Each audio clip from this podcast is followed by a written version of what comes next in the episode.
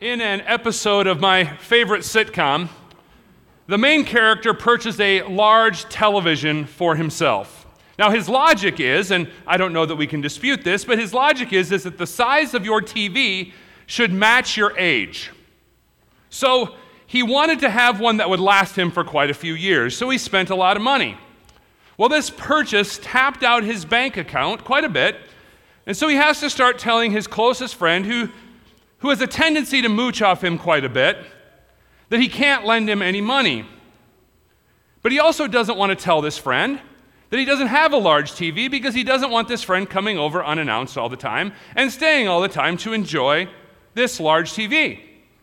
Well, as is customary with television comedies, this leads to confusion, and the friend starts to tell others in their small community that his friend is poor. Well, while he's talking to the male police officer in the town about this fact that their friend is poor, someone questions their gossiping ways. And she asks him, Why don't you just ask him about it? Well, the two men roll their eyes and, and they're visibly just, just put out by the question. And she says, What's wrong? And one of the men replies, Because we're guys. We don't interact in a meaningful way.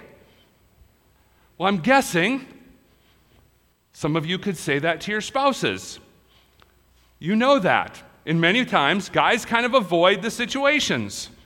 Well, I think that even guys sometimes have someone that they can really talk to, if it's a necessity, of course. But ha- we all have someone that we can really talk to, that we, that we know. Well, in our passage this morning, we see an interaction between God and Abraham. And this is a back and forth, and it gives us an idea of just how close Abraham is with God, how well they know each other, and how, how significant Abraham's place is in the story of redemption, how big a part Abraham plays in God's story. So, as we land in this passage and as we finish up chapter 18 today, we're going to have two main points that we're going to use to go through this passage. Well, the first thing we're going to see is that Abraham has a unique relationship to God. God shares what he is going to do with Abraham. God is about to go and survey the wickedness that is going on in Sodom and Gomorrah. And there's no reason that God would share this information with Abraham. Why would he need to? But we see that he does. And the idea that's conveyed to us is that while, while God is sovereign and he will do what he wishes, he tells Abraham. And the idea conveyed to us here is that Abraham is not only a king, as we've seen, that he's a king among men, but he is also a prophet. And God speaks with him. Abraham and God are friends. Secondly, we'll see that Abraham intercedes for the people of Sodom. Now, we don't see in the passage that God tells Abraham exactly what he is going to do in judgment of these cities. But Abraham clearly knows of the wickedness there and is concerned. And so he makes an attempt to talk God out of destroying these cities. Not only does God hear Abraham on the matter, but we also see something about God.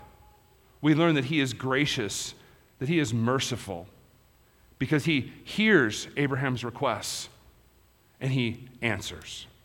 And so we come to this part of the passage, and we have to remember where this is coming from. Last week, what did we see? We saw that God had an interaction with Abraham and Sarah. God showed up, and we see that Abraham is a gracious host there, didn't we? Both Abraham and Sarah meet with God. And something interesting happens. They laugh at the notion that Sarah will actually give birth to a son at the age of 90.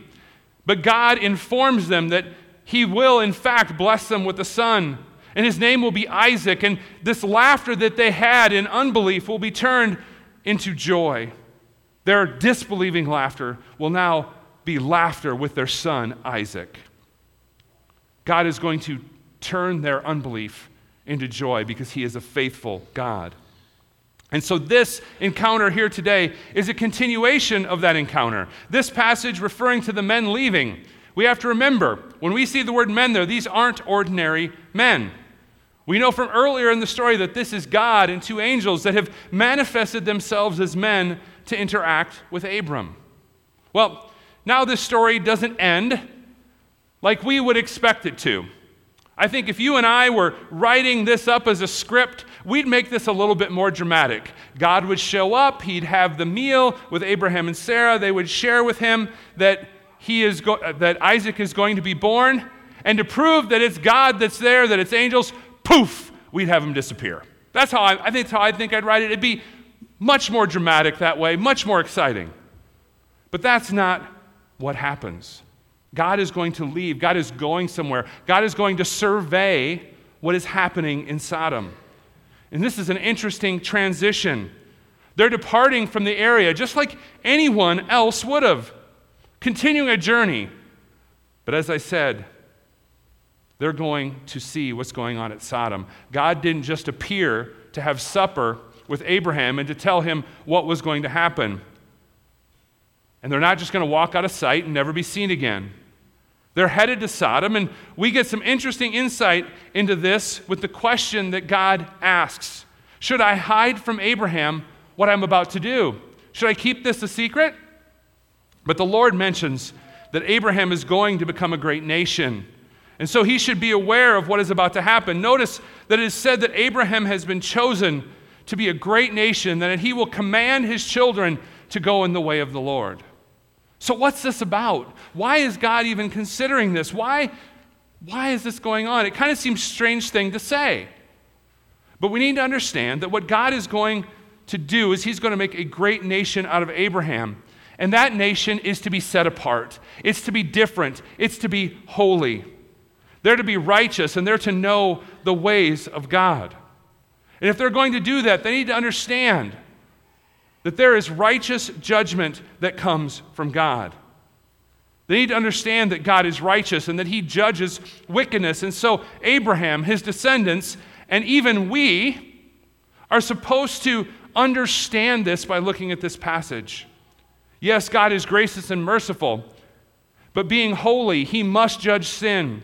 In this incident, we are seeing that God judges, and his judgment isn't random or haphazard.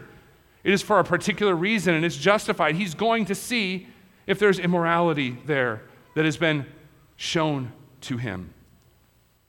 Well, there's something else that is important for us to see here. Abraham has been set up as a king who rules many people and protects them in the passages that we've seen before here in Genesis. But now we're seeing that he's a prophet. God reveals what he is going to do to him. Amos 3 7 says, Surely the Lord does nothing without first revealing himself to his servants, the prophets. That's way later in our Old Testament, but we see it here. God is revealing what he is going to do. Up to this point in Scripture, we haven't really seen that prophetic element yet. But it is this interaction with, that Abraham has, that, has with God that shows us that God and Abraham have a prophetic relationship he tells Abraham what he is going to do. They are intimate, they are friends. And so we see a level here of intimacy with God that's amazing. God is truly blessing Abraham. He's not only going to have descendants, and from that line will come the child of the promise, the Messiah that will crush the head of the serpent. He's also God's friend.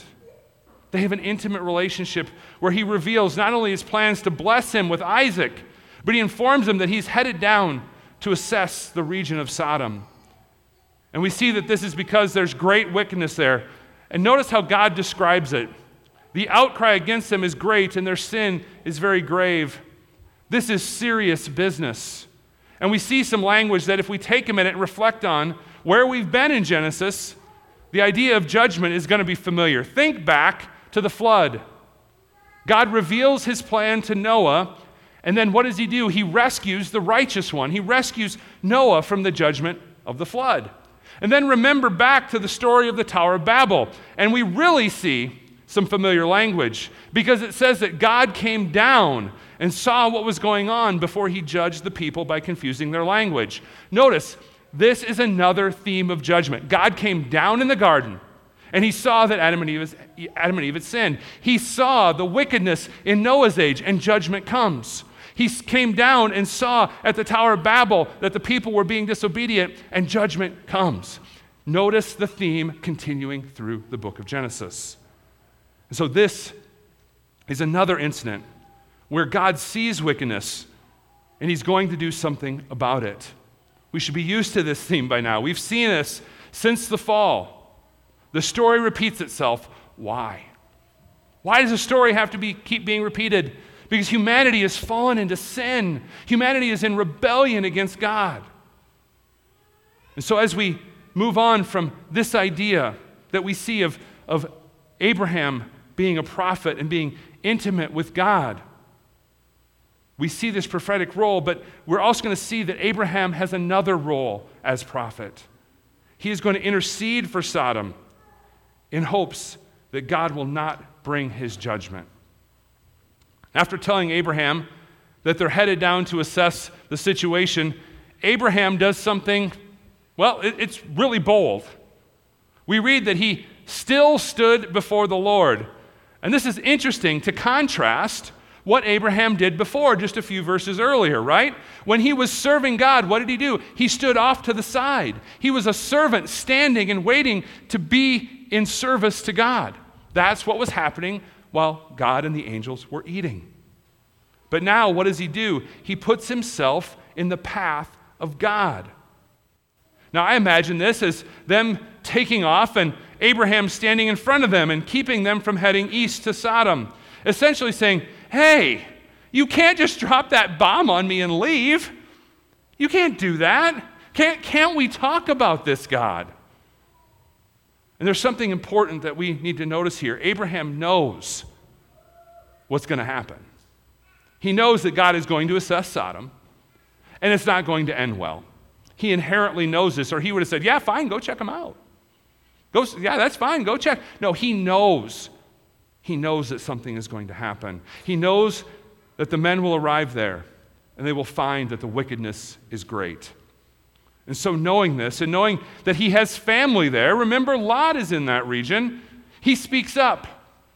He wants to know if the righteous will be swept away with the wicked. How is that fair? So, so let's throw a number out there. Let's, let's, let's just try this some, some bargaining, God.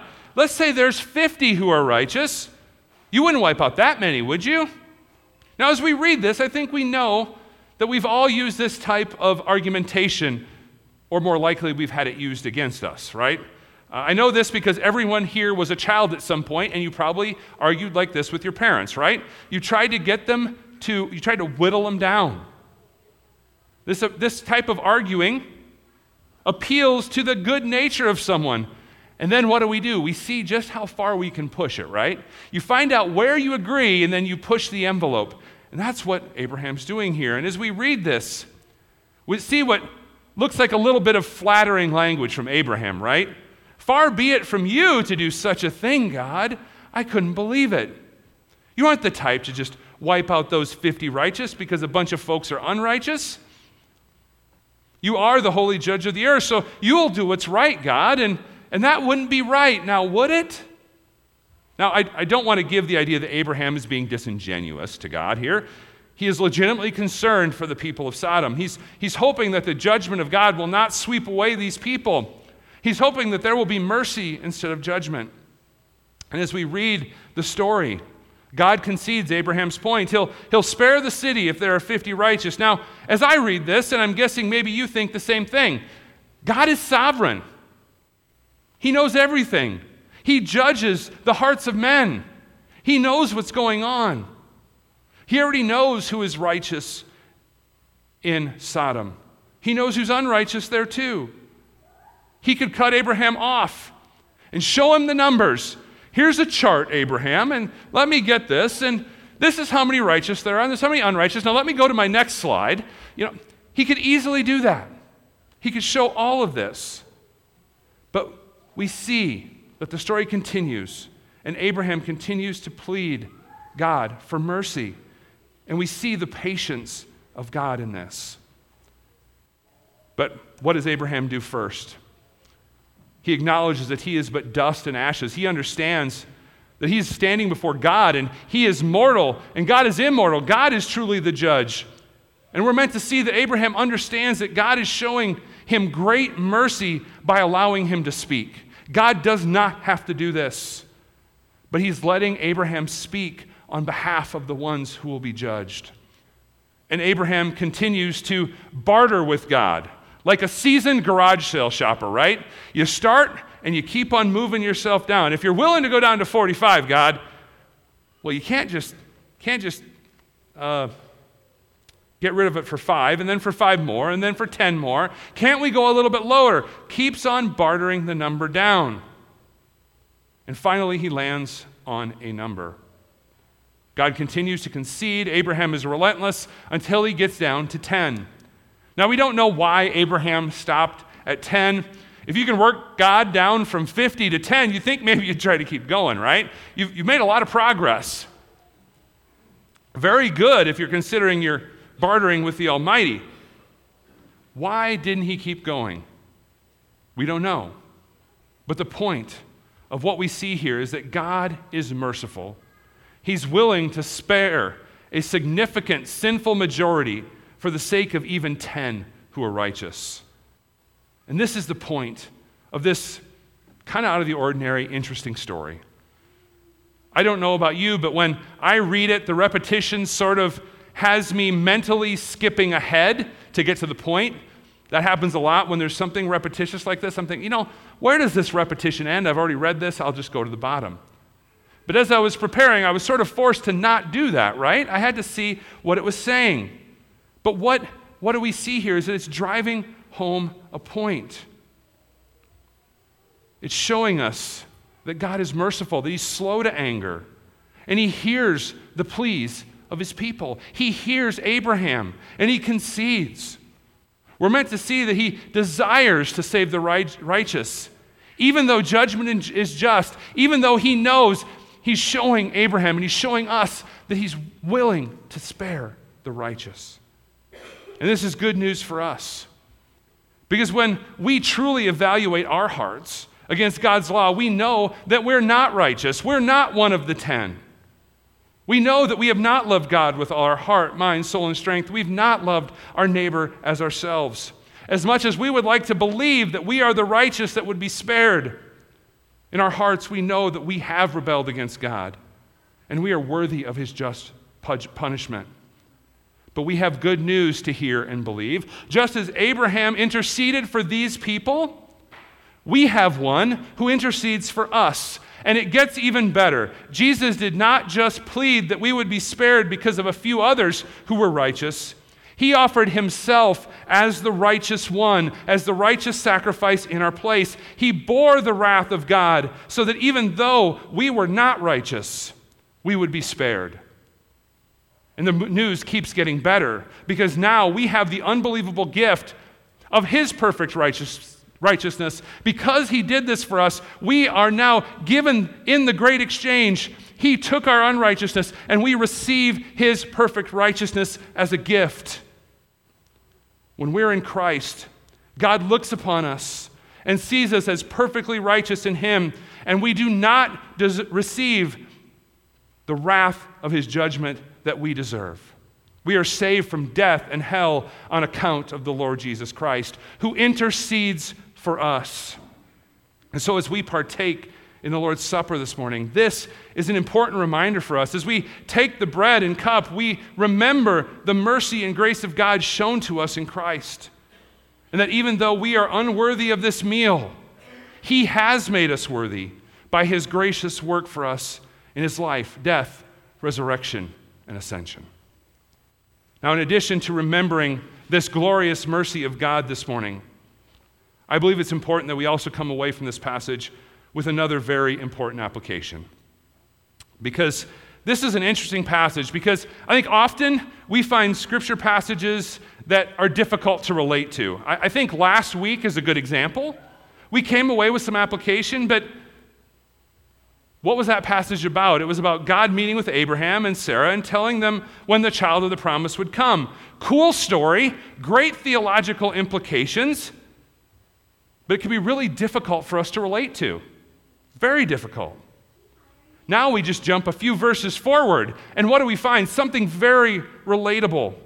We can find circumstances that I think we can better relate to. In every age, we look at the world and we see things that warrant the judgment of God. We do.